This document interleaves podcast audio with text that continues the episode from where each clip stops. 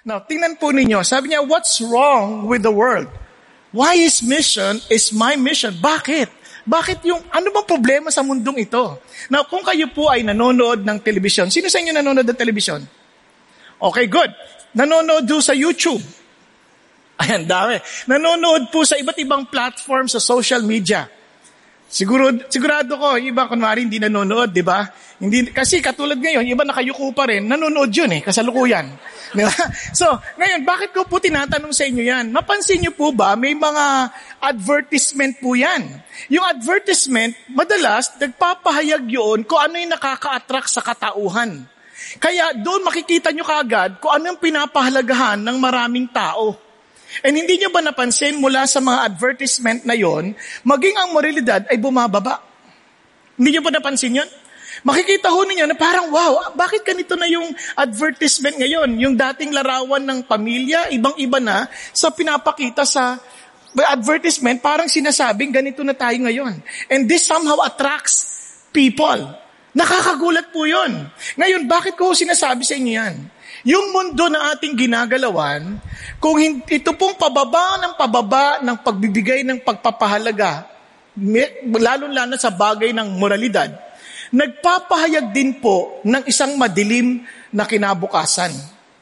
Now, ano naging problema? Kaya ho yung maraming mga rightist movement, talagang pilit silang gusto nilang maging mag-rally to go against this. Ang problema, hindi yun ang sagot. Ang sagot, ay yung pong si Iglesia ng Panginoong Diyos, ang kanyang katawan. Kasi tayo yung asin eh, at tayo yung liwanag. Tama po ba? Sa ating daigdig. Ngayon, madalas ko po itong dinidiinan sa atin sapagkat madali nating makalimutan. Ngayon, ang problema, kaya may problema ang mundo, yung mga Christians missing in real action. Wala sila, hindi sila makita. Now, hindi ko sinasabing mag-rally tayo, hindi yun ang sinasabi ko. Merong pinagagawa ang Diyos sa atin na dapat doon tayo mag-concentrate. Kasi minsan ang dami nating gustong gawin. Akala natin ang dami nating ginagawa. Ang feeling natin we're so busy, pero nakakalimutan natin yung pinaka-importante. Nasusundan po natin. Kaya maging sa pag-aaral, marami, busy-busy. Sabi lang, ang dami kong ginagawa, hindi ko matapos yung assignment. Pero sa totoo lang, ang daming pagkakataong naglalaro kaysa magawa ng assignment. Now, kaya ako to nasabi sa inyo kasi nung bata po ako, nag-aaral ako, nagtatrabaho ako eh. Nag-ano po ako, nagta-tricycle driver. Nag... Kaya ako sabi na, paano mo nagagawa yun? Nagta-tricycle ka, tapos nag-aaral ka pa. Nagluluto pa ako ng putot kutsinta at saka mga bibingka na paninda ko rin sa eskwelahan. Gumagawa pa ako ng peanut butter. Habang nag-aaral ako at nagluluto, nagbabasaho ako. Habang may patay na pan, ano, na, ano, nagbabasa ako. Bakit? Kasi kay, mayroon akong maliwanag na direksyon at misyon na gustong mangyari. Noong mga panahon na yon, makamundo pa yung gusto ko. Anong gusto ko? Makatapos sa pag-aaral at maging mayamang-mayamang tao. Hindi masamang maging mayaman. Pero doon ko napagtanto sa bandang huli, eh ano ngayon kung mayaman ka? Ah, nakuha natin? May bitin eh, may kulang eh. Kasi parang may kulang eh, hindi ko maintindihan. Kaya si Pablo, binigyan niya ng warning si Timoteo para maintindihan ni Timoteo at sampu ng, mga, ng buong iglesia during that time, yung urgency ng mission. Katamang-tama na tayong mission month ngayon, pinapaalala sa atin ng Diyos bago tayo magdiwang ng anibersaryo, ano ba talagang dahilan ng inyong, pag, ng inyong existence? Now listen, pag sinabi niyong mission, yan yung pinakadahilan mo kung ba't ka nabubuhay. Kunyari, isang kumpanya, ito yung mission statement. Ito yung dahilan ng kumpanya, ba't siya nag exist Ah, nakuha po. And ang daming tao, ni walang, ni naintindihan, ba't ka ba nabubuhay? Kaya minsan pang may nagpapapray sa akin, gusto ko pong gumaling. Ano ba mission mo? Ba't gusto mo bang gumaling? Oh? Kailangan ba yon? Eh kasi bakit mo gustong mabuhay? Yung iba naman, manliligaw. Ano? Gusto ko ba manligaw? Ano ba mission mo? Ba't kailangan mo ng mapapangasawa? Ho? Ho? Kailangan yun? Kaya nga, ang daming tao, dahil walang mission, kung si mission eh. Eh, sa totoo lang, katanong mo katabi mo, ikaw ba maliwanag ang mission mo? Kaya huwag kang maging konsumisyon sa iba. No, kaya ganun din sa mundo, we need to understand, kaya what's wrong with the world? Tayong mga Christian, supposedly, mag-aakay sa mga taong naliligaw, tayo rin ay ligaw. Huwag sanang mangyari yun sa atin. Kaya ito sabi ho ni Pablo, Sabi niya, but realize this, that in the last days, difficult times will come. Magiging mahirap ang magiging buhay. Bakit? Bakit nagiging mahirap? Paano natin mapipigilan yan? Paano natin yan mahihinto kung kinakailangan? Pakinggan ninyo. Ang mga tao'y magiging mapagmahal sa sarili. Hindi niyo ba napansin yan ngayon? Na ang pinaglalaban, basta maganda sa pakiramdam, kung okay sa'yo, kung good sa'yo, ilaban mo. Yan ang desisyon mo. Again, it's all about self. Maging sa mga awitin natin sa pagsamba, laging ang sentro, hindi na si God eh. Sarili na. Hindi niyo ba napansin yan? Kaya din natin, hindi masama na magpasalamat tayo sa Diyos sa pagmamahal niya sa atin, pero wag nating alisin para yung katunayan na dapat, kaya nating nagpapasalamat para purihin natin ang Diyos, maibalik sa Kanya ang ating pananaw. Nakuha po. Kaya ako nakakalungkot na pagka minsan, puro sarili, I will be rich, I will be blessed, hallelujah. So, kaya yun, pareho na tayo, kaya dapat mag-ingat tayo dyan. Yan na yung mundo. Kasi we are not lovers of money. Mapag, mapagbayabang. May iba, para manla, manlalamang, manliliit ng iba. Di ba? Maninira ng kapwa. Hindi sumusunod sa mga magulang. Mga anak, kasama ba tayo dito? Mga magulang, kayo ba ang dahilan? Na, naintindihan niyo po? Tuloy tayo. Sabi niya, Ungrateful, walang pasasalamat, laging entitled sila. Dapat ganito, dapat ganito. Uh, unholy, unloving, irreconcilable. Cancelin mo na yan. Yan. Ito ba, malicious gossips, alam magchichismis para lang manira ng kapwa kahit hindi alam ang buong katotohanan. Nasabi niya, without self-control, brutal, parang malahayop na ang ginagawa, haters of God. And sabi niya, treacherous, reckless, conceited, lovers of pleasure rather than lovers of God. Meron naman silang form ng, parang naman silang spiritual. Pero what, di, ano, tinanggi na nila yung kapangyarihan ng mga ng, ng totoong kristyanismo. Di ba ang lungkot yan? Now, ito pa. Sabi niya, For among them are those who enter into households and captivate weak women.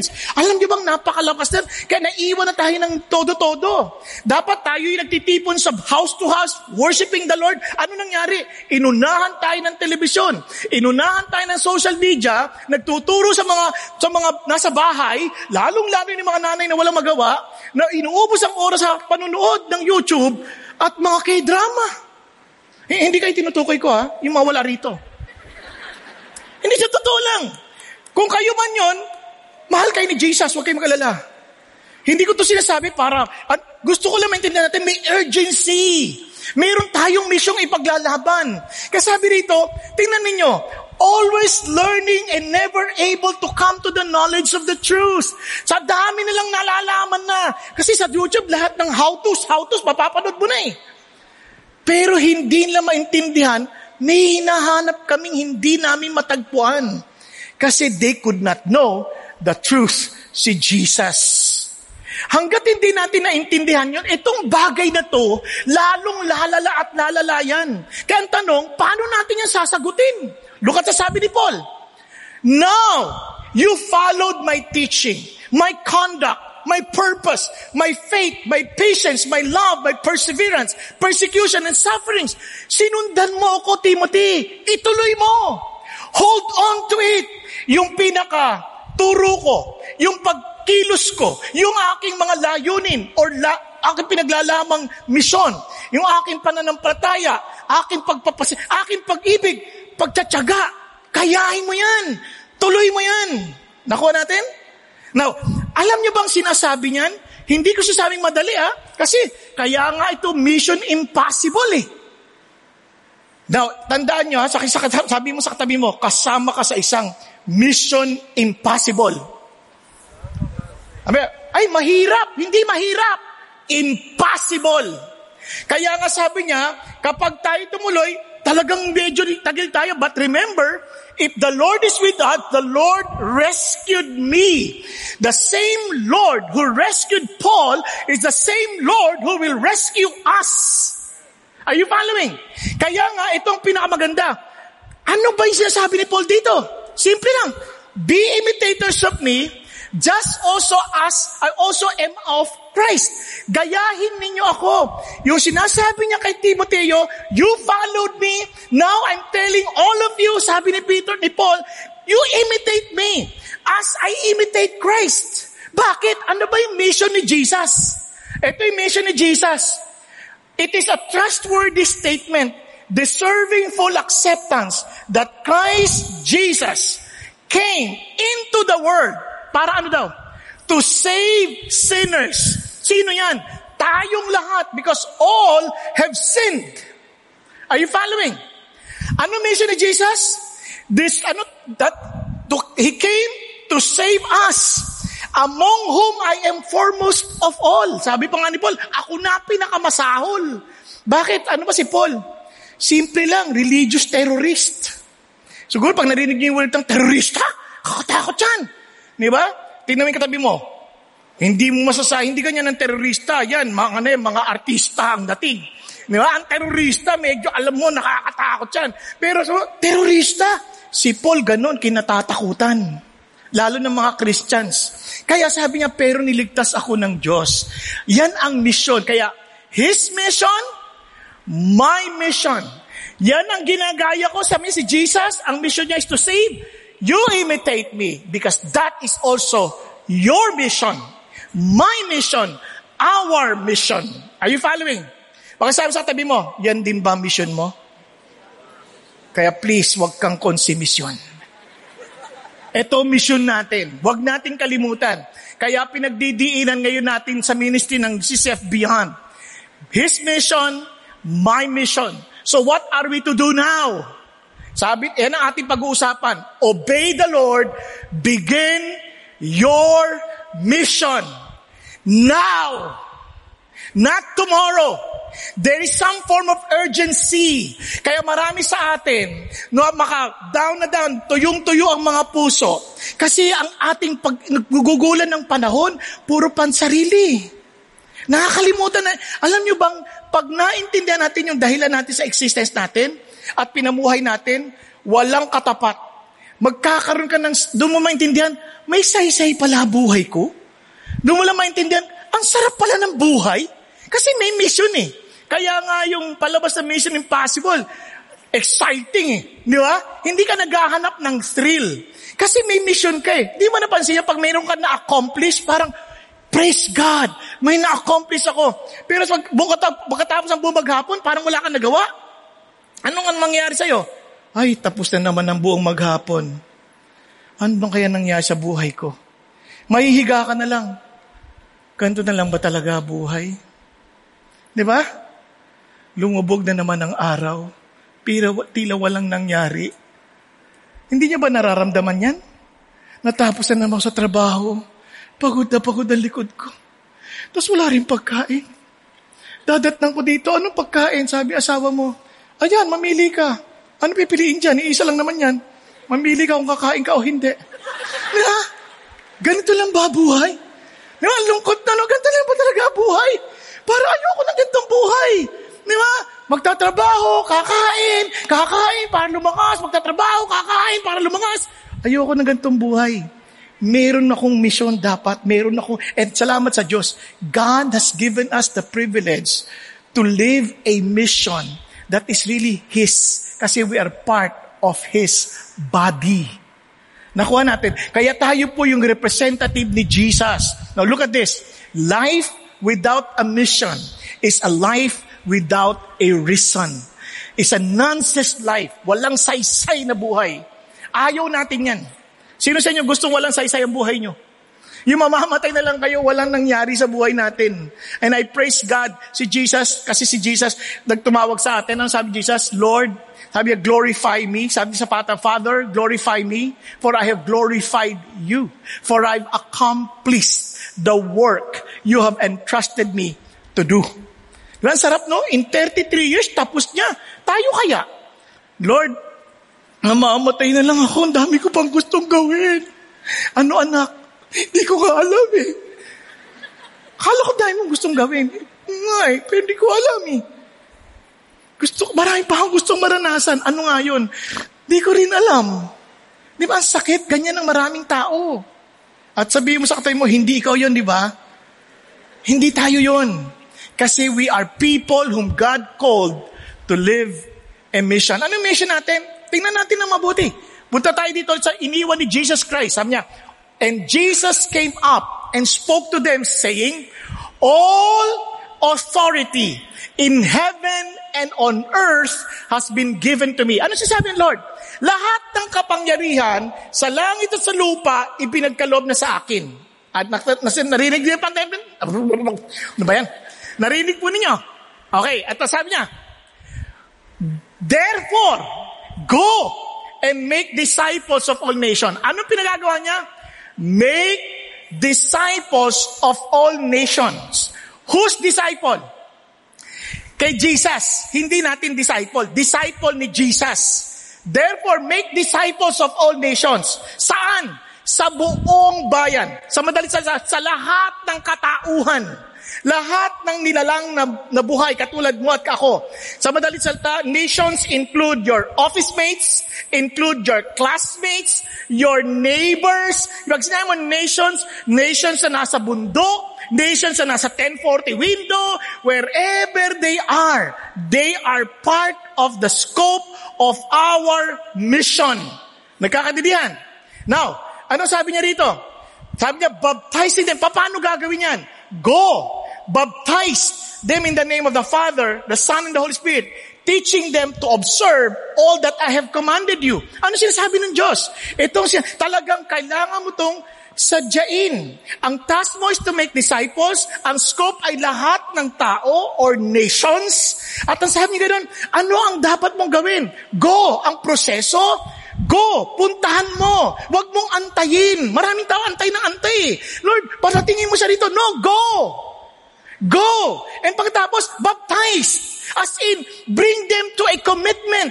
Identifying with Jesus. Alam niyo ba pag binaptize ng panahon nila, Peter, nung kay Jesus, para silang nagpipirma ng kanilang death warrant. Kasi pag na-identify kay Jesus during the height of the persecution, pinapatay ang mga Christians. And yet, these Christians are willing to be identified with Jesus kasi they know that their life is nothing without Jesus. Kaya sa kanila, I would rather die for the Lord than die for anything else. Nakuha ninyo? Kaya yung kanilang buhay, doon nagugugol. Nilalaban nila yun. Alam nila yun, kaya pipirma sila, they are committed, sabi niya, and identity, identified with God the Father, God the Son, God the Holy Spirit. Now, listen to this. Sabi niya, then teaching them to follow. Hindi turuan sila ng mga doktrina, kundi turuan sila paano sundin si Jesus. Nakuha po, maganda yung doktrina. Kung yung doktrina ay tungkol sa mga aral ng pagsunod kay Jesus. Hindi yung doktrinang pag-aaway-awayan para maghiwa-hiwalay tayo at magkagalit-galit na hindi inuutos si Jesus. Nakuha ninyo? Okay ba tayo? Pakigising katabi mo, okay ka pa? Naunawaan po, natuloy pa na yung sabi dito. Itong ganda. Alam niyo kung ano pangako? I am with you always to the end of the world. At simple, balikan natin ha. Sino dito kinaangkin ang authority ni Jesus? Sino sino? Siya sabi niya, Lord, kayo po ang aking Panginoon. Kasi authority, all authority in heaven and on earth. Yan, pakita sa kamay. Good, good. Now, sino dito making disciples? Napansin nyo? If kung ako yung may otoridad and you are claiming as in you are submitting to my authority, therefore, go and make disciples. Tama ba? If you are not making disciples, then kalokohan yung sinasabi mo that Jesus has authority over you. It's one way of saying, Lord, wag kang makikialam sa buhay ko. Magdi-disciple ako kung may oras ako. Kung wala, sorry ka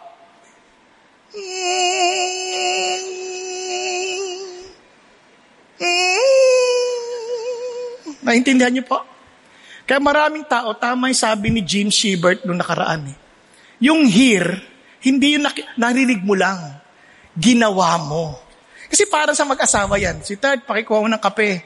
Narinig niya, oo. Tapos after one hour, asan yung kape? Ay! Oo nga pala! At tapos dumating, after second hour, siya aandala. Nadinig niya, hindi. Hindi. Kasi iba ginawa niya. At ganun ang madalas na sinasabi natin, Lord, ikaw ang may authority sa buhay ko, pero iba ginagawa natin sa buhay. Eh Lord, paano naman ang buhay namin? Paano ang kakainin namin? Nakalimutan mo na naman that all authority has been given to me. Sabi ng Lord, seek first His authority, then everything that you need, He will take care of it. Ano ka ba? Kaya ka nagtatrabaho para, kaya minsan hirap na hirap ka sa trabaho mo kasi hindi mo naman ginagamit para sa pag sa pag-fulfill ng mission ng Diyos eh. Kaya kung susunod ka, I'm telling you, the Lord will take care of you. The Lord will provide for you. Kaya ang daming kwento ng ganyan. Yun din ang akala ko, pag ako nagtrabaho, kikita ako ng malaki. Hindi. Kiniiwan ko nga yung trabaho ko. Sumunod ako sa pinagagawa ng Diyos at hindi ako pinabayaan. Hindi ko sinasabing magpastor kayo lahat. Hindi yun ang sinasabi ng Diyos. Ang sinasabi ko, saan ka man naroroon, ano man ang trabaho mo, you have a mission. At doon ang ating buhay. Doon tayo kikilos and you would be surprised. Sometimes God will even promote you. Kasi, oh, you need more. Kasi kailangan mo pa lalo ma, faithful ka sa maliit, palalakihin ko yung, ano, yung field mo. Di ba, kung faithful ka sa maliit, palalakihin. Kanakita ko yan ng personal sa akin. Bakit kamo? Alam niyo ba, nagmi-mission ako simula. Wala lang, sa mga tao lang, mga bata lang, tuturo ko. Mga bata lang. Kasi sila madaling mauto ko ng mga panahon na yon. Ay, hindi ko sila inuuto ha, dahil mahal ko sila. Kaya mga bata. Kasi bata pa ako noon eh. O pagkatapos, Nako, nag, nung nag-mission ako, nagpunta ako sa mga fishermen, malayo, sa Hala-Hala Rizal. Lalakad ako. Na iniwan ko na yung trabaho ko, eh, naglalakad ako. Yung sapatos ko, tawa ng tawa. Sabi siya ng ano ka ba? Tawa ng tawa, tumigil ka nga dyan. Tapos pagdating doon, halagpak ang tawa niya. Muntik maghiwalay sa tawa. Doon ako nag-mission. Pagkatas, na, tuloy-tuloy lang, just doing all that I could to bring these people to the knowledge of the truth. And by God's grace, tinala na naman ako sa isang lugar. Sabi niya, dito ka, pwede ka dito. Pinatunta ako sa mga youth. Tapos dito ka, umawa ka ng alas 5 ng umaga. Tapos dito ka, hanggang sa nandito na ako. Bakit? As you are, as God uses you and follows, at you follow the Lord, doon sa malit na bagay, problema niya kung paano niya palalawakin ang trabaho. Basta be faithful to the mission. Nag-aaral ka pa lang, be faithful to the mission. Nandoon ka para ipakita kung paano mag-aral ang tagasunod ni Kristo. Nandoon ka para mapakita sa trabaho, paano magtrabaho tagasunod ni Kristo. Hindi yung pag ka sa trabaho and you carry the name of Jesus, ano nangyayari? Ay, ang sugit pala ni Kristo. Kasi yung iba naging boss na eh. Napap, nai-istorbo yung prayer ko. Ay, ang sungit ni Jesus. Di ba? Tapos pagdating sa eskwelahan, yung oh, Christian to, oh, nakita ko sa sisip, nag-a-attend. Tapos walang assignment. Ganyan pala si Jesus, tamad. Di ba? Ah, naintindihan niya ibig sabihin? Na, naunawaan po, ganyan pala si Jesus. Tapos yung mamimili, tawad ang tawad na parang wala nang makikitain yung binebe, bumi, nagbebenta. Alam mo, Christian ako eh. Kaya bawasan mo na yan. Diba? Pagpe-pray kita. Oo, di ba? Ay, ganun pala si Jesus. Kuripot. Walang pera. Naintindihan ninyo? Lahat ng ginagawa natin, pagpapakita ng authority ni Jesus sa atin. But once we are faithful, poproblemahin ng Diyos pati problema natin. Nakuha ninyo? Kasi wala na tayong problema. Ang isa lang isipin natin, yung problema ang pinagagawa ng Diyos. That's it. Then kaya napakasarap ng buhay ng Kristiyano. Bakit? Sobrang panatag. Wala kang patutunayan, kundi susunod ka lang sa gusto ni Jesus. And you will see, in your faithfulness at work, trying to glorify Jesus in everything you do, you will be excellent. And hindi ka lang excellent, you will be rewarded accordingly. Amen? Now, kaya my mission, remember, ano mission natin? is to disciple the nations. Yan po ang ano ang inaano pinaglalaban ng ating CCF Beyond, di ba? Pwede paano po natin magagawa yung nations? Siyempre tayo naman nasa opisina lang natin. Ito lang yung nation ko. Buti huwag ka mag-alala. Bago ka mag-isip ng maraming nation, be faithful to your nearest nation. Di ba? Doon ka muna. Magsimula ka doon. Hindi naman masama yun eh. Kaya tingnan ninyo, kaya sabi nga ni ano Kyle Barrington kanina umaga, sabi niya, how do we get there? Sabi niya, sabi niya, we get there by obeying here. Dito na sumunod na tayo. Kung saan ka ngayon? Saan ang komunidad mo? Saan ang trabaho mo? Saan ang eskwelahan mo? Kung saan ka, doon ka. Maging tapat ka doon. Nakuha po? Nasusundan natin? No, tingnan nyo, ang ganda ho ng kanyang pagpapaliwanag. Sabi tingnan naman ninyo, kung ikaw to, yan, at nag-disciple ka ng isa, at yung isa din-disciple, nag-disciple ulit, tapos yung isa nag-disciple, nag-disciple na naman, isipin nyo yung masasakop mo. At yung pinakadulo, ng dapat mga ma-disciple, ma-disciple talaga. Di ba, ang sarap pong isipin na tapos, malay mo, kakashare ng kakashare na ngayon, ito pala, taga doon na sa ibang bansa. Nando sa hindi mo maaabot. Di ba? Kaya, biro nyo, naging parang global yung approach kasi nga, you will disciple all nations. Naintindihan po natin. Kaya, dapat maliwanag sa ating mga puso yan na ano ba yung pinagagawa ng Diyos sa atin. And remember this, ito po ang, ang, mission natin, hindi lang po mag-make disciples kasi we, God wants us to make disciple makers kasi teaching them to observe everything I have commanded you. Okay po ba yan? And tinan nyo, at yan ay isang normal na Christian na pamumuhay. Hindi yan para sa pastor. Hindi yan para sa mga akala natin special na o mayroong extraordinary gift. Hindi po. Now, alam niyo po, papa, para na maintindihan niyo na konti kung saan ako nanggagaling ha. Naalala ko yung nanay ko matagal siya sa Canada. Tapos nung nagbakasyon siya, nung buhay pa siya, nagbakasyon siya, nakita niya po ako nagsasalita. Nakangangahoy nanay ko. Tapos pagbaba, pagbaba ko, Bong, ikaw ba talaga yan? Bakit po, Nay? Bakit nung bata ka na, hindi bumubuka ang bibig mo, anak? Mahiyain ka, ta- hindi ka nagsasalita, andiyan ka lang sa isang tabi. Pagkakain ka, talagang takatikom ang bibig mo. Sabi niya, ngayon, anak, hindi na nagsasara. ano nangyari? O, di ba? Nagulat yung nanay ko. Ako rin nagulat din ako kasi yun ang ginawa ng Diyos eh. Hindi ako, hindi ako, ex, parang, uy, kakaiba to. Iba. Sa pamilya namin, kin, tinituring akong pinakabobo sa aming magkakapatid. Di dumating po yung uncle ko, galing po na ibang bansa. Magaling hong tao yun. Pag nag-aaral ho yun, talagang name-memorize yung tinuturo ng teacher. Kasama po yung pamilya ko, nag-dinner ho kami. Kasi nung una, nagulat din ho siya, sabi niya, Nang nakita niya ako nagsasalita sa isang kumpanya, inayaya ko siya, tapos kumain kami para ma-sharean ko siya ng gospel. Sabi sa mga anak ko, alam niyo yung tatay ninyo? Bobo yan eh. Yun ang mga salita.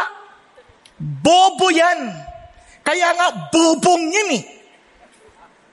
Pero ngayon, hindi ko alam saan nang gagaling ito mga pinagsasabi niya.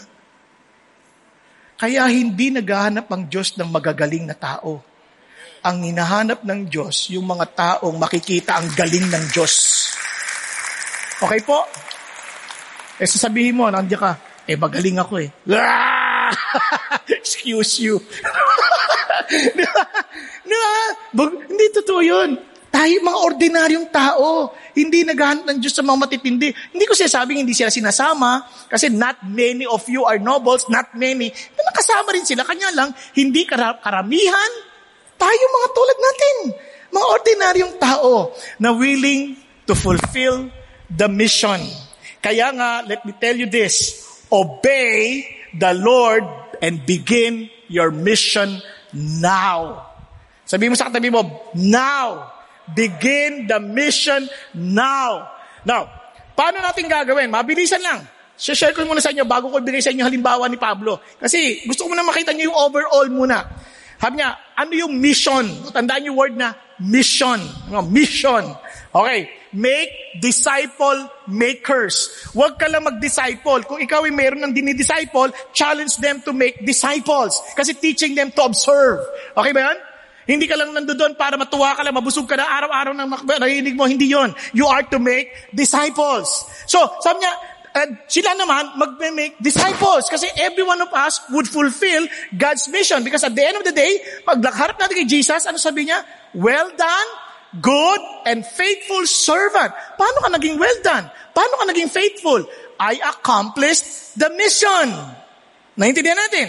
Ngayon ito, kaya intentional. Go! Intentional yan. Huwag mong intayin. Kaibiganin mo yung kaibi, yung gusto mong, ano, yung kasama mo, yung kaibigan mo. Eh, ang sama ng ugali niyan. Okay lang. Hindi mo naman siya kinakaibigan dahil mabait siya. Kinakaibigan mo siya para makilala niya si Jesus. Baka sakali, baguhin siya ni Jesus, maging katulad siya ni Jesus.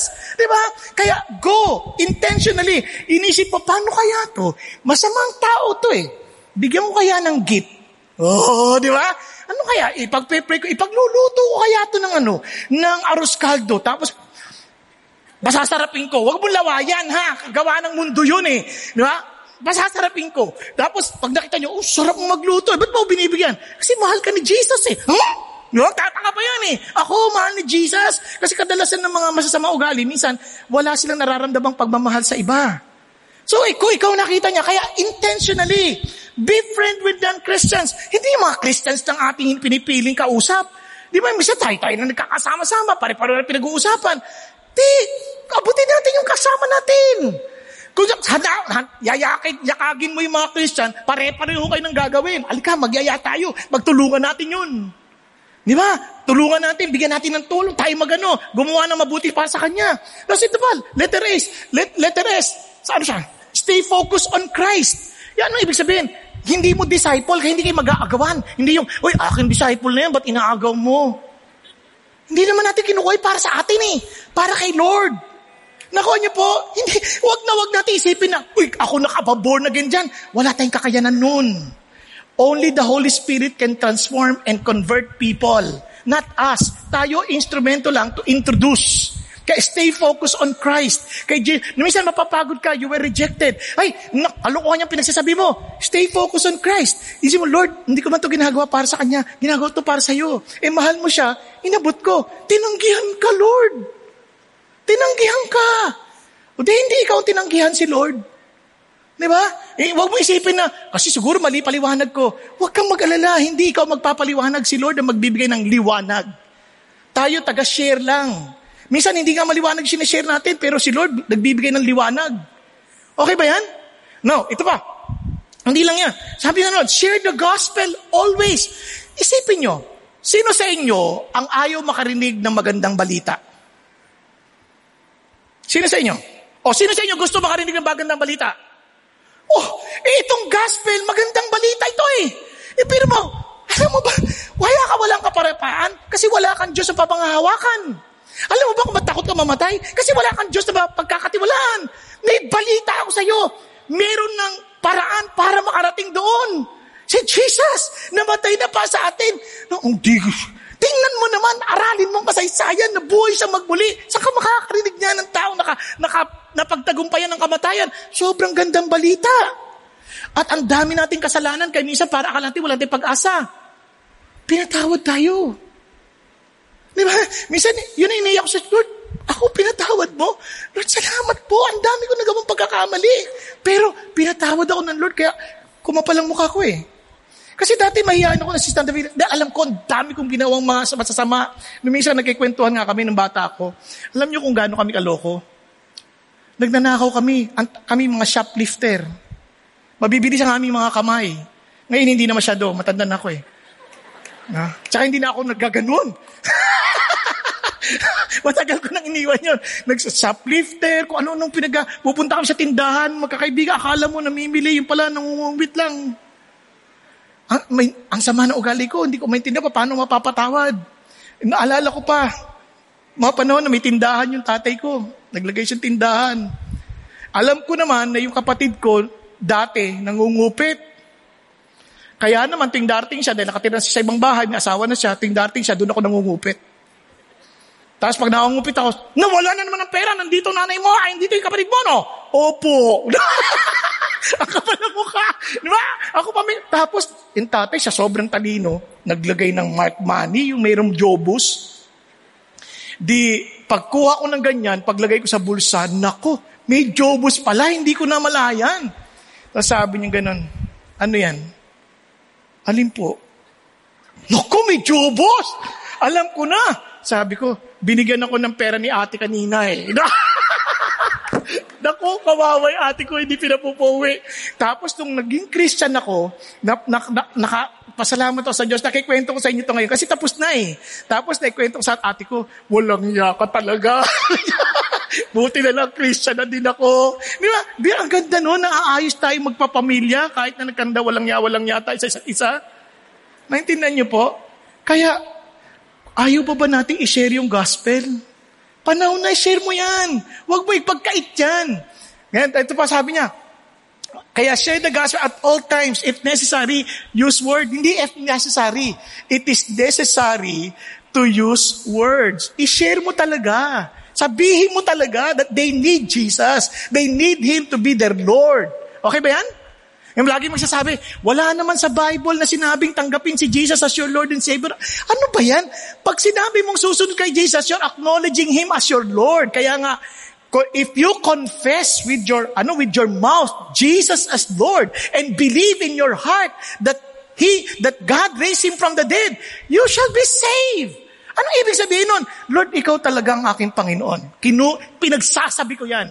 At dahil naniniwala ko kayo na buhay na magbuli kayo, buhay kayo, kahit hindi kayo nakikita, kasama ko kayo. O, di, doon ka kaya ka sumusunod. Hindi, di ba? Hindi yung, ay, hindi mo kailangan i-confess. Ano ka ba? Sinabi na nga ng Bible, di naman ako nagsabi niyan. Di ba? Okay, tuloy tayo. Ito pa. Dahil intercede for non-Christians. Pinagpe-pray niyo ka opisina niyo? Ilan sa inyo na pinagpe-pray yung classmate nyo o ka-opisina, kapitbahay?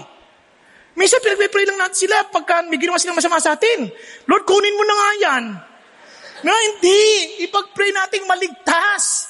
Ipag-pray natin, kaya nga tayo nagpe-pray care share eh. Pinagpe-pray natin itong katabi ko, Lord, sana bigyan mo ng pagkakataon na makilala ka niya. At kung ako ang gagamitin mo para sabihin sa kanya, Lord, tulungan mo, bigyan mo ng talino. Gagawin ko, tapos intentionally, gagawa mo ng paraan, paano kayo magkakaroon ng conversation. Okay ba yun? Naalala ko yung sa aeroplano nun, hindi ko alam pa paano makipag-converse. Sabi ko, paano kaya to? English pa naman to, Amerikana. Kaya katabi, dami ang konti, binuksan ko yung computer ko. Sabi ko, ito na yung pagkakataon. Andun yung litrato ng asawa ko, ng mga anak ko. Bilang tinapat ko ng konting ganyan. Tapos, napasilip. Oh, is that your family? Yes! Yari ka! Di na ko ng gospel.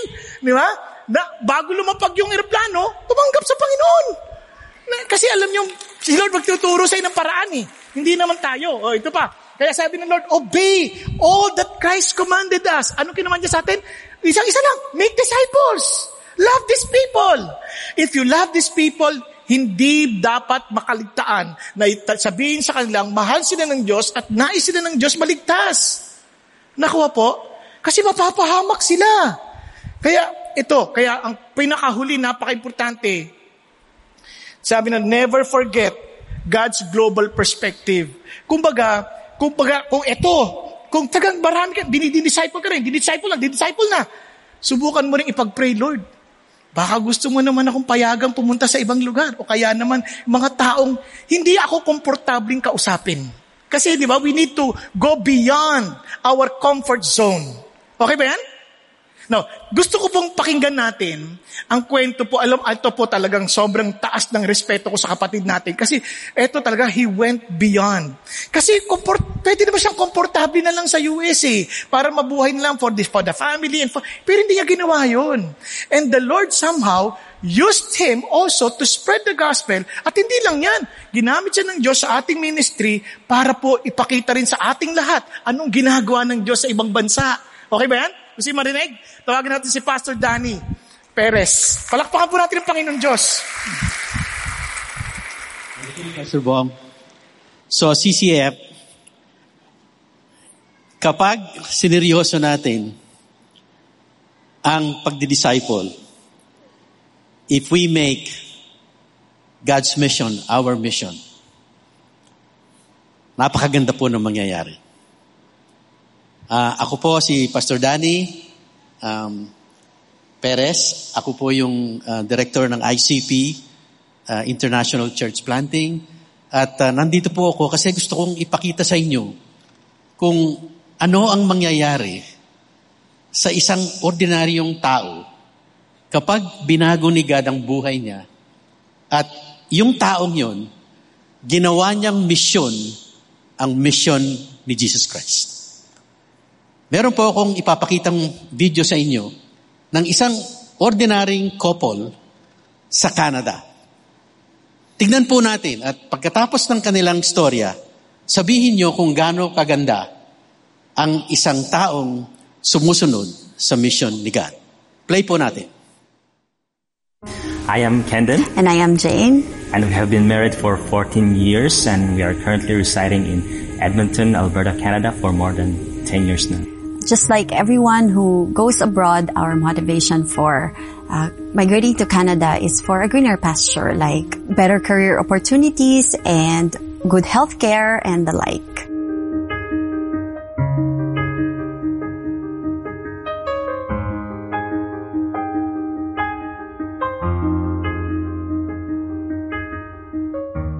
During our first few meetings, I felt uneasy because I had to identify and name all the pride and selfish areas in my life. I discovered about myself that these uh, simple sins that I thought are not pleasing to God, like complaining when I didn't want what my husband asked of me, rolling my eyes, or grumbling quietly, or slamming the door if I, I get upset, um, not talking to him for days whenever we had arguments.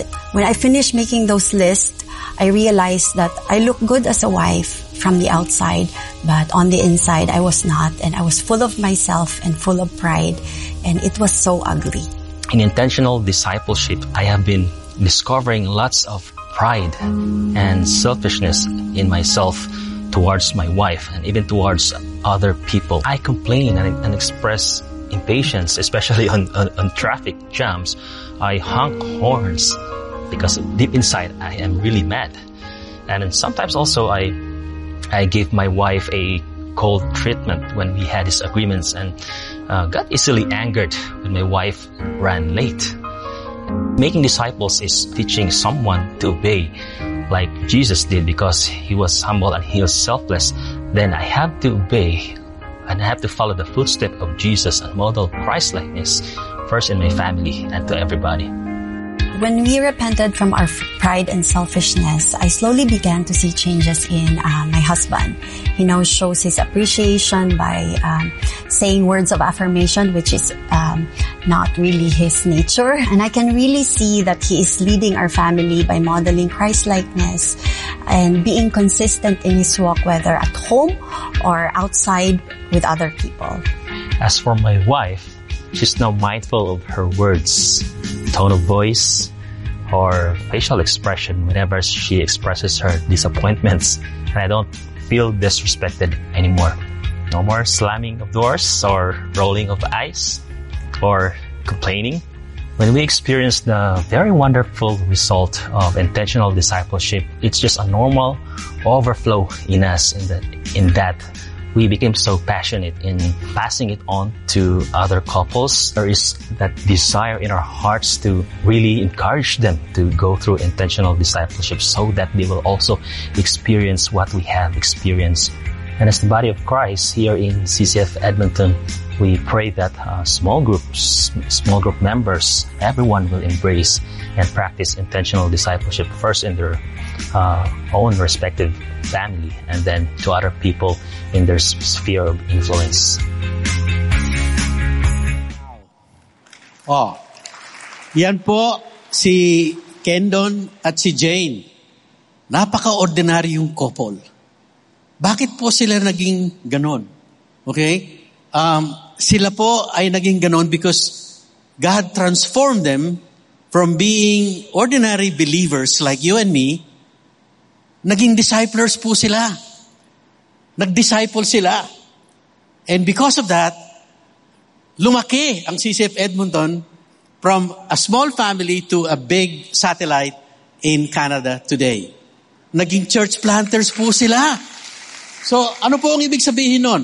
From ordinary believers to disciples to church planters. Alam niyo po ba, isa lang po sila sa maraming maraming ginagamit ni God sa Canada.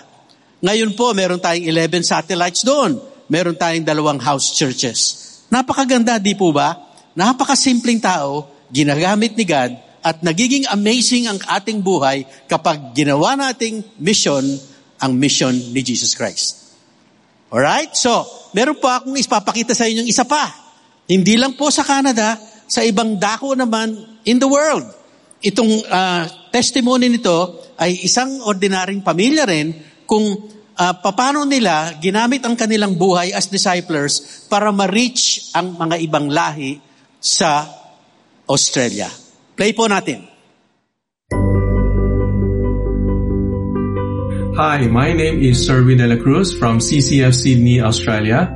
And for the last eight years, I've been working as an IT professional or IT consultant. In 2019, our IT operation was outsourced to South Asia. And I was assigned to a new team with a people group that seemed to be close to the gospel. God reminded me that I need only to plant the seed and He will be the one to cause the growth. So I began building friendships with my coworkers by learning more about their culture and even some words from their language. Over time, I was able to invite them to just take a leisurely walk when they would share their concerns and problems.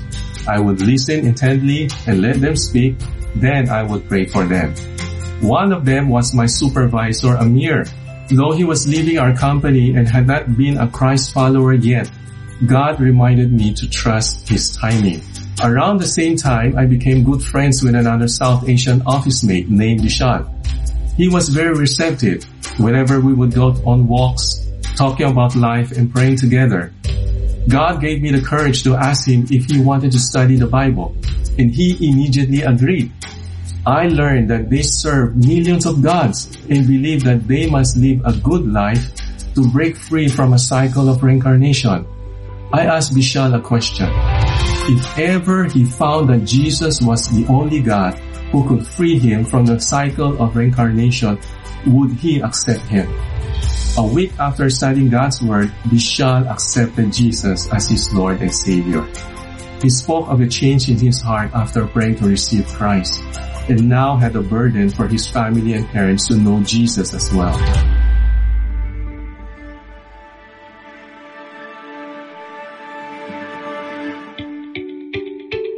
This only gave me a greater burden for the people of South Asia. Soon after, I had a strange dream of being in another country. I didn't know anyone there until I saw Amir. This inspired me to check up on him and reconnect. I asked him if he wanted to study the Bible with me, and he said he was okay with it. In our first meeting, he asked, why me? Why are you sharing this with me? To which I replied, because I love you bro and I want you to know this.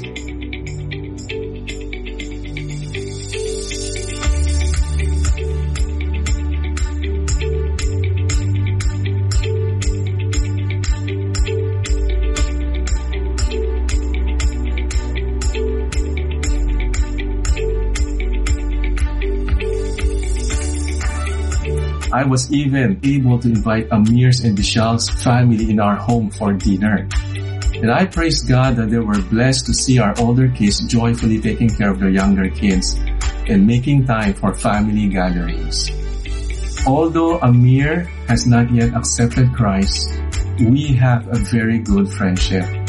This has kept the door open for the gospel. And while most of Vishal's family is still against Christianity, his wife is slowly opening up to the idea because of the time spent with us. Please pray for Amir and Bishal as well as their families. Pray also that we may continue to show the love of Christ to them until all in their household will be saved. Ano? Amazing ba? Napakaganda ba? Kapag ang isang ordinaryong believer na tulad ni Sirwin at ang kanyang pamilya ay naging discipler at ngayon naging church planter sa Sydney. Alam niyo po ba kung gaano kaganda ang ginagawa ni God sa Australia at sa New Zealand? Yan po, meron po tayong apat na satellites there and 10 house churches. And that's Canada, and that's Sydney. And you know, I want to share with you that all over the world, God is using ordinary people like you and me, as long as you commit to the, to make His mission, our mission, amazing things happen. And in the whole world today, gusto ko pong i-share sa inyo na meron na po tayong 49 satellites at meron na tayong 73 house churches around the globe. And we want we want you to understand. Yes po, palakpakan po natin si God. Uh, and gusto ko po sanang sabihin sa inyo, I want you to understand that these are not just numbers. Behind every number is a person, a life of one person na binago ni God. Behind the number is a life of a person na nagiging parang uh, mga Apostle Paul o si Ananias na binasa natin. Sila po ang nagdi-disciple ngayon ng ating mundo. So, ang gusto ko pong sabihin sa inyo, as long as we make God's mission our mission, a lot of things hap- are happening. Ang tanong ko, yung pong mga number na yan, tsamba lang po ba yan? O nangyari yan by chance? Hindi po. This happened because we're very, very intentional as CCF. Meron po tayong mission sa CCF. Ang mission po natin is every member a discipler. Pwede po bang sabihin natin yon? Every member a discipler. May I ask a question here? Are you members of CCF? Parang hindi yata kayo member ng CCF. Ah. Are you members of CCF? And I know you're here because you want to become members of this movement. If you are a member of CCF, pakisabi lang po sa katabi ninyo, be a discipler. Ayan, okay? If you are not a discipler, then there's something wrong. You're missing something. Ang, ang CCF po, kapag pinursu natin ang every member a discipler, we are actually making God's mission our mission. Yun po ang sinasabi ni Pastor Bong na meron kang mission. Isa lang po ang ating mission. Dito po sa CCF, meron po tayong tinatawag na discipleship process. Lahat po, ang gusto ng CCF, maging discipler kayo lahat. And this is our process to make every member a discipler. Alam niyo po yan. Meron po tayong discipler's perspective. Ikaw, ang, pag ikaw po ang discipler, ang ginagawa ninyo, i-engage ninyo yung non-believer, i-edify ninyo, equip ninyo, at empower ninyo. Napaka, ano po niyan, napaka familiar niyan. Pero ang gagawin po ng discipler is, sasamahan po natin yung mga non-believers para makilala nila si Jesus Christ at ang Bible. From seeker, gagawin natin silang believer. At pag, nag, mag, pag nag-grow na sila, isa-challenge natin sila, we will lead them by the hand so that they will become disciples. Magsaserve sila. And then eventually, as what you have seen na nangyari sa buong mundo ngayon, yung pinakita ko sa inyo, lahat po ng mga disciples natin nagiging multiplier and um, uh, what they call this, multiplier and disciples. So, gusto ko pong makita yung next slide. Okay, gusto ko sanang sabihin sa inyo that we are just um, telling you that making disciple is very, very important. Bakit po? Kasi po, disciples clearly are the workers that will bring the plentiful harvest sa ating kalagitnaan. Alam niyo po ba na napakalaki ng harvest sa Pilipinas? Alam niyo po ba na napakalaki ng harvest? Napakarami pong tao sa mundo na kailangan malaman si Jesus Christ. Pero ang harvest po ay depende sa workers. Sabi ni Jesus Christ in Matthew 9.37, He said to His disciples, The harvest is plentiful, but the workers are few. Ano po problema? Harvest o workers? Workers. Ano po yung workers? disciplers. Tinanong ni Pastor Bong kanina, sino rito ang mga disciplers? Konti lang po nagtaas ng kamay. Pero ngayon, gusto kong makita ninyo na dahil ko konti ang disciplers, hindi po nangyayari yung harvest. Pero kapag lahat po tayo naging workers, naging disciplers, darating po yung harvest. Kaya ang pinagdadasal po namin ngayon is for all of us to become workers. Next slide. Ang mangyayari po dyan, Pinapakita ko po sa inyo na we are just seeing the tip of the iceberg. Yung pong nakita nyong numero kanina, tip lang po ng iceberg yon. Bakit po? Alam nyo ba that there are 10 million overseas Filipino workers or OFWs and migrants all over the world? Ito ba, ito ba ay coincidence? Is this a coincidence? No. God allowed the Filipino diaspora all over the world for us, for us to be able to tap them so that we will be able to disciple the nations. Can you imagine that? Napakalaki po niyan, no? Uh, can you imagine? Kung itong 10 million na to, na engage natin, yung mga tao natin, i-engage natin yung 10 million na to for the people to be transformed from non-believers to believers, to disciples, abay napakaganda. They will become church planters. Hindi po ba? Okay? And you know, hindi po namin kayang gawin ito without your help. Kaya po, we need, we want to partner with you. Would you like to partner with us? Would you like to become disciples? Not only that, we want you to pray. Pray. Pray for all of our international satellites, our house churches, our D groups all over the world. Pray so that we will be effective in reaching the nations. That's number one. Number two, pwede, pwede po sana mag-connect. Pwede po bang i-connect natin yung mga kamag-anak nyo sa mundo, mga classmate ninyo, o kaya mga neighbors ninyo na nag-migrate. Baka alam nyo kung nasan sila. Can you please connect them to our ICP all over the world? All you have to do is to open the Facebook, okay? Click, and you will know where our locations are. Know where your families are. And then, if you want to know more, go downstairs. Meron po tayong mga cards doon. Baka gusto nyong filapan. And then finally, ang request po namin is if you can give. If God blessed you with resources, perhaps you can help CCF Beyond by giving. Because it takes a lot of resources to disciple the world. Maraming salamat po and God bless you all. Pastor Danny, pagpe-pray namin po kayo. Ayan, kasi siyempre partner namin tayo. Alam niyo po si Kuya Danny, nakakatuwa po siya kahit na ho, ano, dami po niyang ginagawa, eh, iniingatan po talaga siya ng Panginoon Diyos. Tayo pong natin tumayo, pag-pray po natin si Kuya Danny. Thank you, Jesus. Thank you, Lord. Panginoon, maraming salamat sa buhay ni Pastor Danny. Thank you, Father God, for using him mightily, O God. Alam ko rin, Panginoon, na marami rin po mga sakit sa katawan, na, na subalit salamat na sa, hindi ho siya nakatingin sa kanyang nararamdaman, kundi nakatingin siya sa inyo pong pinagagawa. Dalangin ko, Panginoon, palakasin mo po siya. Palusugin niyo po siya palagi. Ingatan niyo po silang pamilya. Tulungan niyo po siya palagi, Panginoon Diyos, na makita ang kabutihan ninyo. At lalo po, Panginoon, makita rin ang kabutihan sa kanyang buong pamilya. Dalangin po namin, Panginoon, na ma-encourage siya palagi, Panginoon, sa pag pakikinig namin at maging pagsunod namin, Panginoon, sa hangarin ninyo aming amang makaisa sa kanilang mis- sa misyon na binigay nyo sa aming lahat na tunay kami isang katawan. Salamat po, pagpalain niyo po si Kuya Dani at ganoon din ang kanyang buong pamilya. At lahat ng kanyang mga anak ay tunay Panginoong maging tapat na tagasunod po din, din po ninyo. Salamat po sa pangalan ni Kristo Jesus. Amen. Praise God po. Okay, now, Ulitin natin. Ano nga po yung message natin for this afternoon? Obey the Lord, begin your mission now. Now, gusto ko lamang pong makita ninyo ng mas maliwanag. Tingnan niyo po kung paano ito nakita kay, kay, kay Paul. Bakit ganun na lang kasigasig si Paul?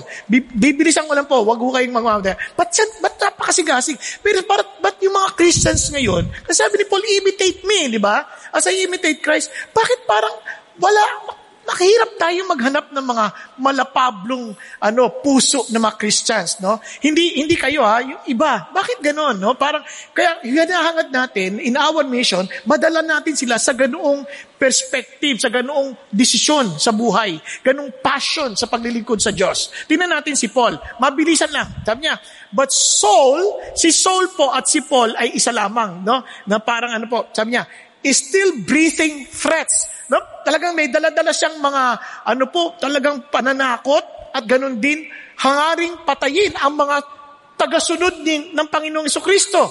At nagtungo siya sa punong saserdote at hiniling ang liham para puntahan ang sinagoga sa Damascus upang doon ay talagang mapigilan niya yung pong mga manun, uh, masunuan, sumusunod sa Panginoon Diyos at sila po ay mapakulong. Now, as he went on his way, nung papunta na po siya, malapit na siya sa Damasco, bigla siyang nakakita ng matinding liwanag mula sa langit. At doon, talaga siyang nalaglag sa ano sa sa, sa ano sa sahig. Hanggang at narinig niya po ang tinig, Soul, soul, bakit mo ako inuusig? Tingnan niyo po mabuti. Ito si Pablo, kung titingnan ninyo ha, may pag-asa ba ito maging Christian? Yun pang napakas-tiboto niya sa kanyang pananampalataya na handa niyang patayin lahat ang mga sumusunod sa Panginoong Kristo? Handa ba to? O kaya, gagamitin ba to ng Diyos kung sakali man ang sama ng kanyang nakaraan? Parang hindi siya karapat dapat. Now, gusto ko maintindihan nyo natin ito. Wala hong tao na hindi aabutin ng misyon ng Panginoon. Kahit na sa tingin mo, yung kaopisina mo, o kasama mo sa eskwelahan, o kasama mo sa trabaho, tukdulan ng sama na parang walang kapag-apag-asa. Huwag ho nating itingnan kung sino sila. Tingnan natin anong sinasabi ng Diyos para sa kanila. Okay ba yan? Tulad ho ni Pablo. Now, tingnan ho natin. Pinepersonal ng Diyos. Kung kayo'y pinepersecute sa opisina, sa bahay, o saan man, pinepersonal ng Panginoon Kristo yon. Hindi naman si Jesus directly tagasunod, di ba? Pero why are you persecuting me? Yun po yung ating confidence. Kasama natin si Jesus as we fulfill the mission. At kung merong tatutuligsa sa atin, huwag kayong mag-alala. Si Jesus ang kalang kinakaharap. Tinutuligsa nila si Jesus, hindi kayo. Hindi tayo. Okay po? Now, tuloy tayo. Ang sabi niya, But it happened that as I, ano, sorry, na, ano to, hindi na, ano, nabago. Parehas na. Now, tinan niyo po, sumunod, tinan. And he said, Where are you, Lord? And he said, I am Jesus whom you are persecuting. Sabi, sino ka ba, Lord? Sabi niya, sino ka ba, Lord? Now, alam niyo bang maraming tao, kaya ho hindi sila, hindi sila seryoso sa mission ni Jesus? Hindi talaga nila kilala si Jesus. They just claim that they know Jesus. Sila yung mga taong tulad ng sa huling araw, nung sabi, Panginoon, Panginoon, di po ba ay nagumawa kami ng himala na ganito? Sabi ni Lord, lumayo kayo sa amin, hindi namin kayo kilala. Bakit? Kasi si Jesus, pag sinabi mo ikaw yung Panginoon, eh talagang siya yung Panginoon, hindi siya alila. Minsan tayo mga claiming to be Christians, inaalila natin si God eh. Ang, parang lalapit lang tayo si God pag may kakailangan ng, kakailanganin tayo. Lalapit tayo para maguminhawa buhay natin. Hindi, dapat ang isip natin, dahil ikaw ang Panginoon, ikaw ang susundin namin. Nasusundan po natin? Ngayon, tingnan niyo po, sabi niya, yun ang tanong niya kagad. But rise and enter the city and you will be told what you are to do. Bakit sinagot siya ni Jesus ng ganon? Kasi sa Acts 22, ito yung, yung nakita natin kanina. Sa Acts 22, tinan nyo, kinento ni Pablo, yung nangyari sa kanya sa daan, Who are you, Lord? Di ba? And why are you persecuting me? Bila ang sunod niyang katanungan, And those who were with me saw the light, to be sure, but did not understand the voice of the, the one who was speaking to me. Hindi lang naintindihan. And I said, what shall I do, Lord? Kasi kung talagang naiintindihan natin, siya ang ating Panginoon. Dapat ang tanong natin, Lord, yaman din lamang ikaw ang Panginoon ko, anong pinagagawa mo sa akin? Kaya alam niyo po, maraming, ito pong malungkot na katotohanan. Maraming tao, inaangkin nilang sila'y Christian, pero hindi nila Panginoon si Jesus. Nasusundan po. Kaya kung naiintindihan natin what it means to be a Christian, Lord, what do you want me to do? Kaya nga, ngayon, sobra alipin ka. Ba, ang sarap. Ikaw kaya maging alipin ng hari ng mga hari. Di ba? Sagot niya pagkain mo. Sagot niya tirahan mo. Sagot niya lahat ng pangailangan mo. May problema ka pa. Ang problema lang natin, susundin lang natin siya. At hindi siya masamang, ano hari, kasi siya nga nagturo sa mga amo eh. O kayo mga masters, do not threat, uh, treat, uh, threat your, ano, do not threaten your, your slaves. Para siya sabi ng Lord, kasi you also have a master in heaven. Ang Panginoon natin, hindi masahol at masamang hari. Siya'y mapagmalasakit sa atin. Saan kayo nakakita na yung hari magpapakaalipin para lang mailigtas tayo at bigyan tayo ng totoong buhay na masagana? Pag-isipan niyo mabuti. Kaya, sabi niya, kaya Lord, anong gusto mong pagawa sa akin? Kaya sabi ng Lord sa kanya, pupunta ka siya, sabi niya, kaya, pupunta siya sa iyo, pupunta ka doon, sorry, sorry. Ba't na to? Balik ka tayo sa ano, sa Acts. Ayan. Ayan. Sabi niya rito, kaya sabi niya, rise and enter to the city and will be told what you are to do. You follow my instruction. Pupunta ka sa syudad, doon, malalaman mo ipagagawa ko sa iyo. Yan ang amazing sa Diyos. And you know what happened? At doon, sabi niya, na ang kanyang mga mata, nung binuksan niya, nako, siya po ay bulag. Na bakit kaya pinahintulot ng Diyos maging bulag si Pablo? Una-una, para sa sandaling, magbukas ulit itong mata na to, wala siyang ibang alaalang, huling maaalalang habang bulag siya, kundi ang ibahin ni Kristo Jesus na nagsasabi sa kanyang, Why are you persecuting me? And you are my Lord. Nagkakaintindihan tayo? Kasi napaka-importante nun eh. Kasi tayo sa dami natin nakikita, nabulag tayo.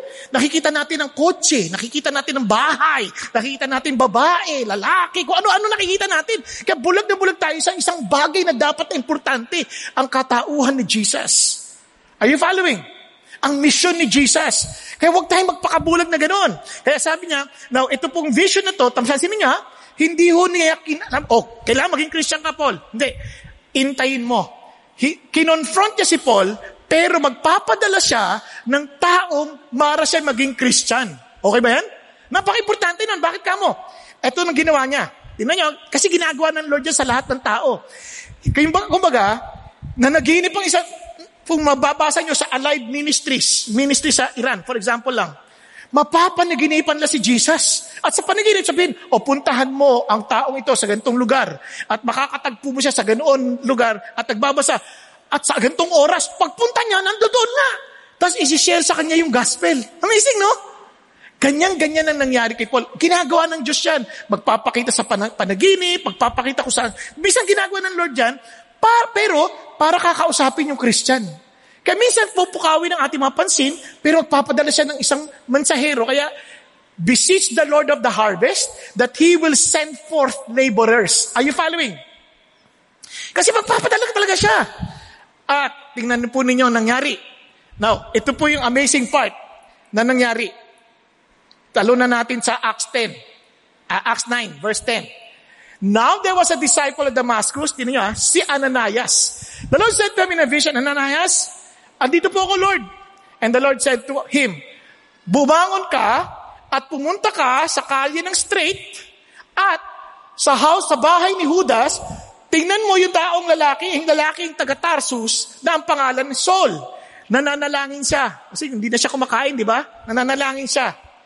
At nakakita siya ng vision patungkol sa iyo. Can you imagine, pinakita na rin sa, ng Lord kay, kay Paul si Ananias. Ah, tuloy tayo.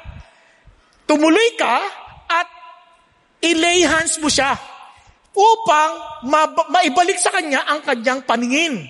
Si Ananias sumagot, Lord, teka muna, marami na po ako narinig sa taong ito. Talagang masama ito. Na, tingnan nyo ha, ganyan din tayo minsan pag ini-instruct tayo ng Lord. Lord, hindi ko kaya yan eh. Nakakatakot naman yan, Lord eh. Hindi ako marunong. Hindi, ako, hindi ko kaya yan, Lord. Tatanggi ka? O, tinan nyo, normal lang yun. Minsan nagtatalo yung puso mo, pero hindi ka makakatanggi kasi Lord siya eh. Yung mga tumatanggi, hindi mo talaga siya kinikilalang Lord. Okay ba yan? Okay, tuloy tayo. Now, here, Paul has authority from the chief priest to bind all who call on your name. But the Lord said to him, hindi, pumunta ka, siya ay pinili kong instrumento para sa akin. Para, tingnan nyo ha, taglayin niya ang pangalan ko before the Gentiles before the kings, before the children of Israel. Sa madalang salta, sa lahat ng bayan. Gentiles, lahat ng hindi Israelita, tama? Sa mga hari, maging sa mga tatayog ng mga tao. Huwag mo isipin yung kapareho mo lang. Pati yung mga tao na basta papadala ko sa iyo. At sa lahat ng anak ng Israel. Lahat ng tao. Nasusundan natin? Go dis- make disciples of all nations. Consistent yan. Now, tingnan nyo, anong dadalhin? Carry the name of the Lord. Sino ulit mga Christians dito? Christians. Pakita sa kamay. Wow! You are carrying the name of the Lord. And alam niyo po bang sabi ng Lord, thou shalt not take the name of the Lord in vain? Ano ibig sabihin nun? Never to represent Jesus or misrepresent Jesus. Kahit saan ka magpunta, never to misrepresent Jesus. You carry the name of the Lord nang sa gayon, makita nila yung power ng pangalan ni Jesus Christ. Okay ba tayo? Katingnan niyo naman ang ginawa ng Lord. Mag-asawa, inayos. Isipin niyo, ilan ang pamilya sa Pilipinas sa kailangan maayos ang mag-asawa at pamilya? Isipin niyo, pag naayos ang pamilya, maayos ang bayan. Because the basic unit of the society is family. Kaya ang sagot sa pamilya, gospel. Kasi kung kami lang mag-asawa, wala si Jesus, ay nako, tinanong nga ako ng asawa ko noon eh. Sabi niya, kung wala si Jesus sa atin, sabi niya, palagay ko, hiwalay na tayo. Sabi niya, palagay mo. Sabi, tinanong niya ako, palagay ko, patay ka na. Bilanggo na ako. Kasi masamang tao ako eh. Ano, violente akong tao eh. Kasi sa kanya, palagay ko, ano, patay ka na, kulong na ako. Pero salamat sa Diyos na may Jesus na nagbago ng aming mga buhay. Di ba? Kaya, pag yung mga kapatid nga nung asawa ko, tinatanong eh, alam mo, ang laki ng pinagbago ng ate namin. Kasi yung, kay kwento ng konti ha, ito si, mabait na asawa ko, pag nakita nyo, parang hindi makabasag pinggan yan. Pero babasag ng ulo yan. Hinabol ang kapatid niya ng pala. Walang takot. Pero ngayon, hindi na ho siya namamala. Nagpapala na siya. Oh, di ba? Ang laking pinagbago ng Panginoon Diyos sa atin. Nga tinan nyo, kaya kailangan ng gospel eh. Now, so tinan nyo si Ananias. So Ananias departed and entered the house and laid his hands and he said, Brother Saul, o tawag niya na kay Saul, tinan nyo, kapatid. Sarap no? Dating kaaway, ngayong kapatid ko na. Sabi kapatid, the Lord Jesus who appeared to you on the road by which you came has sent me so that you may regain your sight and be filled with the Holy Spirit. So talagang inano siya, pinag-pray siya for him to be filled with the Spirit. And look at this. Sabi rito, ay, nangyari. Tuloy tayo ha. Ano nangyari dito? Ay, uy, uy, mo naman. Nagmamadali na ako. Ayan. And ascend me so that you may regain your sight. Look at the words, ha? Then, and immediately, something like scales from his eyes regained his sight. Now, look at the words. Then he rose and was baptized. Ano ibig sabihin nun? Paul expressed his entire commitment to be Jesus' servant. Kasi nga, baptized na eh. I'm identifying myself with Jesus. Pinapapatay niya lahat ng identified kay Jesus. Ngayon, I am willing to be killed na, for Jesus. Nagbago. Paano sasabi niya, siya na ngayon ang aking Panginoon? What have you noticed? Si Paul, bagamat nakita na si Jesus, ginamit niya pa rin si Ananias para dalin sa kanya yung gospel. Parang si Cornelius, nagpakita si God kay Cornelius, pinadala pa rin si Peter para sabihin sa kanya yung gospel. Are you following? Kaya minsan, yung kap, yung office mate mo, sinabihan na ni Lord, pero uutusan ka para sabihin sa kanya yung gospel. Huwag mo sabihin, hindi, malalaman niya din yan. Makikita niya sa buhay ko. Hindi, kailangan sabihin mo. yun sabi ng Lord. Kailangan sabihin mo, ano ka ba? No, yun ang sinasabi ng Diyos kasi God uses that. The obedience of Ananias was necessary for Paul to become to come to Christ. Kailangan niya yon. So napaka-importante itong maintindihan nating lahat. Now listen, now, tinan nyo nangyari kay Paul. Tinan nyo ha, si Paul, bagong-bago pa lang. And for some days, Paul was with the disciples at Damascus. Anong una niyang ginawa? He went with the other disciples. Kaya some of you, you join groups of Christians like CCFers, sumali ka to join with other disciples. Tama ba? Kasi maghahanap ka na ngayon eh. Nang gusto mo mag-grow sa relationship mo kay Lord. Ngayon. And immediately, yan ang ginawa niya?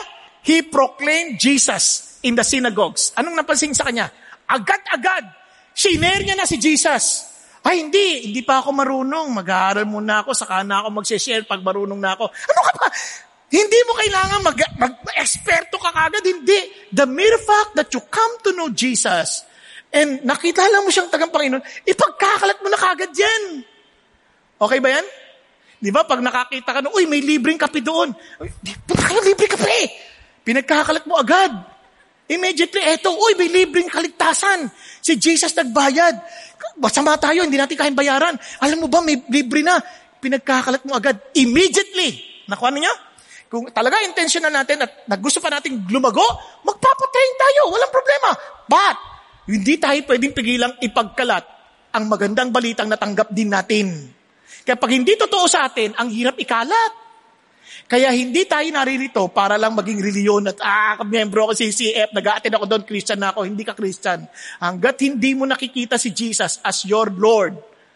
Nakuha, na siya ang sinusunod mo, hindi ako, hindi pastor, hindi yung disciple, di, ano, ano mo, yung D-group leader mo, si Jesus. Are you following? Now, tuloy tayo. Now, tinan nyo, and he's the Son of God. And who, all who heard him were amazed and said, hindi pa ito yung masamang taong gustong patayin tayo. Ayan, tingnan nyo ha. At hindi lang yun ang kanya But Saul increased all the more in strength and confounded the Jews who lived in Damascus by proving that Jesus was the Christ. Anong ginawa ni Paul? Lalo niya pang kinilala si Jesus.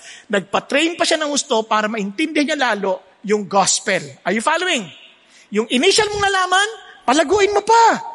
Kaya ka tayo, nagdi-group tayo para nagdi-discuss tayo, natututo tayo sa bawat isa, at ganun din, nagtatanong tayo sa mga pastor natin. Hindi masama yan. We need to grow. Okay ba yan? Nagka, may huwag kayo basta-basta lang makikinig sa YouTube kasi kaya naman nandilito iba kasi wala silang church accountability. Kaya kung sino-sino pinakikinggan nila, kaya lito-lito sila. Sino ba talaga tama dito? Lahat naman may tama. Ano ba ganyan? Kaya dapat, Lord, guide mo ako. Kung dito ako, kukumit ako, aaralin namin. Kung nagtuturo na kami na kayo magkasa, magkasala, tuturo namin kayo, sa, kami sambihin ninyo, lumayo na kayo sa amin. Dahil hindi kami mabuting tao. Okay ba yan? Ah, ah, andyan pa kayo? Pero kung sa pare-pare tayong lahat nag-aaral ng Bible at para sa Panginoong Yesus, wala tayong problema. Okay? Okay, tuloy tayo. Now, tingnan nyo ha. When many days passed, the Jews plotted to kill him. But there became known to Saul, they were watching the gates day and night in order to kill him. But his disciples took him. Uy! May disciples si Paul? Oh, anong napansin nyo? Nung naging Christian siya, sinare niya yung gospel, and he became a disciple maker. From Ananias, from disciple of Jesus, then sharing the, gospel, then discipleship, uh, disciple, um, making disciples of Jesus. Kaya meron na siyang disciples for Jesus, took him by night and let him down through an opening in the wall, lowering him in a basket. Ano napansin natin? Mabilis na lang, God rose Paul to himself, then God sent Ananias to lead Paul to Christ and disciple Paul. And God uses Paul to immediately begin leading others to Christ and making disciples. Nakuha niyo po? Anong pinagagawa ng Diyos sa atin? Friends, gusto ko sabihin to sa inyo that God's mission became Paul's mission, which is the Great Commission. Mga kapatid, hindi ito gagawin ng Diyos para sa atin. Gagawin niya ito kasama siya sa pamamagitan natin. Now, gusto ko sabihin to sa inyo as an encouragement. Dahil ito ay mission impossible, you cannot do it without Jesus. Ang sabi ni Lord, I will be with you always to the very end of the age. Ba't ka sasamahan ni Jesus? Kasi yun ang mission niya eh. Kung iba ang pupuntahan mo, hindi ka niya sasamahan. Diba? At hindi mo maintindihan kung bakit ang gulo, bakit ang gulo-gulo ng buhay ko. Eh, walang taga-ayos eh. Wala, wala kang kasama eh. Pero ang ayos, bakit ang gumanda yung buhay ko? Kasi kasama ko si Jesus. At ginagawa namin yung mission na itinalaga niya para sa amin. Okay? Kaya mga kapatid, bago tayo magtapos, dalangin kong wag nyo lang sanang marinig, kundi mapakinggan at gawin. Kung wala pa si Jesus sa buhay mo, I'm telling you, you will never be excited to pass on and tell others about Jesus. Tayo pong lahat ay yumuko at pumikit sandali. Thank you, Lord. Thank you, Jesus. Huwag mong isipin ang iyong nakaraan. Si Paul, ang sama ng nakaraan. Parang isipin mo, kung lagi mong isipin yung nakaraan, ay wala na akong magagawa.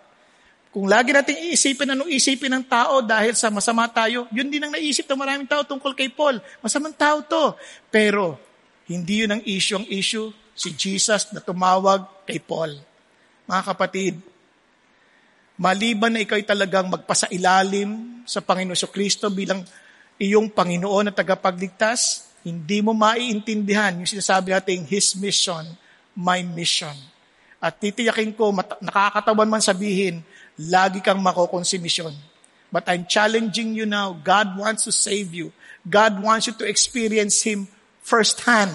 Nang sa gayon, hindi ka lang nangihiram ng pananampalataya sa magulang mo, pananampalataya sa katabi mo, kaibigan, kundi meron kang sariling tagpo kay Jesus Christ at upang ikaw mismo ay susunod sa Kanya because you acknowledge His authority and you're telling the Lord, Lord, because you are my Lord, I will follow you. I will make disciples and those disciples will make disciples because they will, they too will follow you. And thank God, Lord, that we will witness with our own eyes a new world, a world that follows you, the world that bring honors to your name, the world na masasabi namin, pinagpala ang bayan na sumusunod sa iyo. Kaya kapatid, habang lahat ay nakayukot, nakapikit, kung hindi ka pa totoong nagpapasakop kay Jesus, magpakumbaba ka, sabi mo, Lord, patawarin ninyo ako. Ngayon po, tinatalaga akong sarili ko at nagpapasakop ako sa iyo. At gagawin ko yung misyong ipinagkakatiwala niyo sa akin to make disciple makers. Kapatid ko, ikaw yung kinakausap ng Diyos, taas mo yung kamay mo in humility, with humility. Sabi mo, Lord, ako po yun.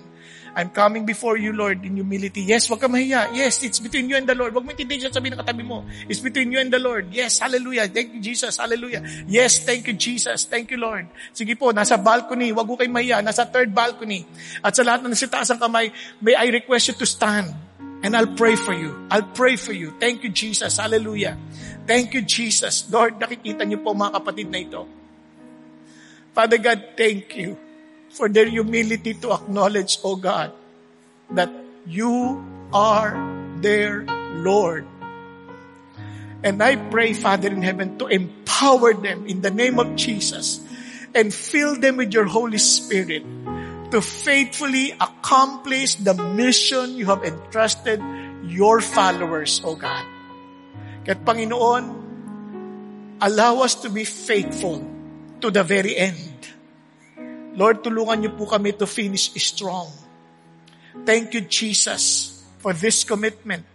And I thank you, Lord God, alam namin we cannot do this by ourselves, but with you, nothing is impossible. Salamat, Panginoon, na hindi nyo lang kami niligtas, ngunit binigyan nyo ng saysay ang aming buhay to be your partner. At salamat, Panginoon, na bibigyan, na alam namin na kayo ang tumatawag, kaya kayo rin Panginoon na magbibigay ng lahat ng aming kakailanganin para matupad ang panawagan ninyo. At hiningi ko lang po, di lamang po itong mga nakatayo, maging sa mga nakaupo rin aming Panginoon Diyos, dalangin ko po that they will truly, Lord God, submit themselves to you po sa mga lalo na't hindi pa nakakilala sa inyo. That they will experience your forgiveness and they will experience, Father God, the joy of being part of you.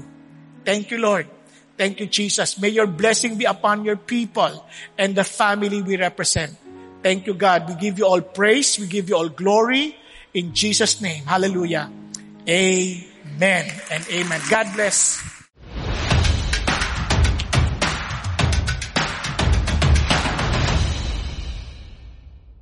Hello, CCF family. Welcome to Sunday Fast Track, where you ask real-life questions and we give you biblical truths. Ako po si JCU from Beyond, ang Missions Department ng CCF. Kasama po natin ngayon si Pastor Bong sa akin para sagutin ang inyong mga tanong. Game na po kayo, Pastor Bong? Oh, game na po. Paano kung simple lang ang aking kwento ng aking pagiging kristyano at hindi katulad ng kay Pablo? Maaari pa rin ba akong magamit ng Panginoon? Nako, ang ating ang paggamit ng Panginoon hindi tungkol sa kwento natin. Ito'y kwento ni Jesus. Ang ating pinapahayag ay si Jesus, hindi sim- simple ang kanyang ginawa. Di ba? Kahit na hindi, hindi ganun katindi yung buhay natin, yung buhay ni Jesus at yung kanyang kamatayan ay hindi biro. Kaya yun ang ating pinapahayag. Kaya gagamitin tayo ng Lord kahit anong ating nakaraan.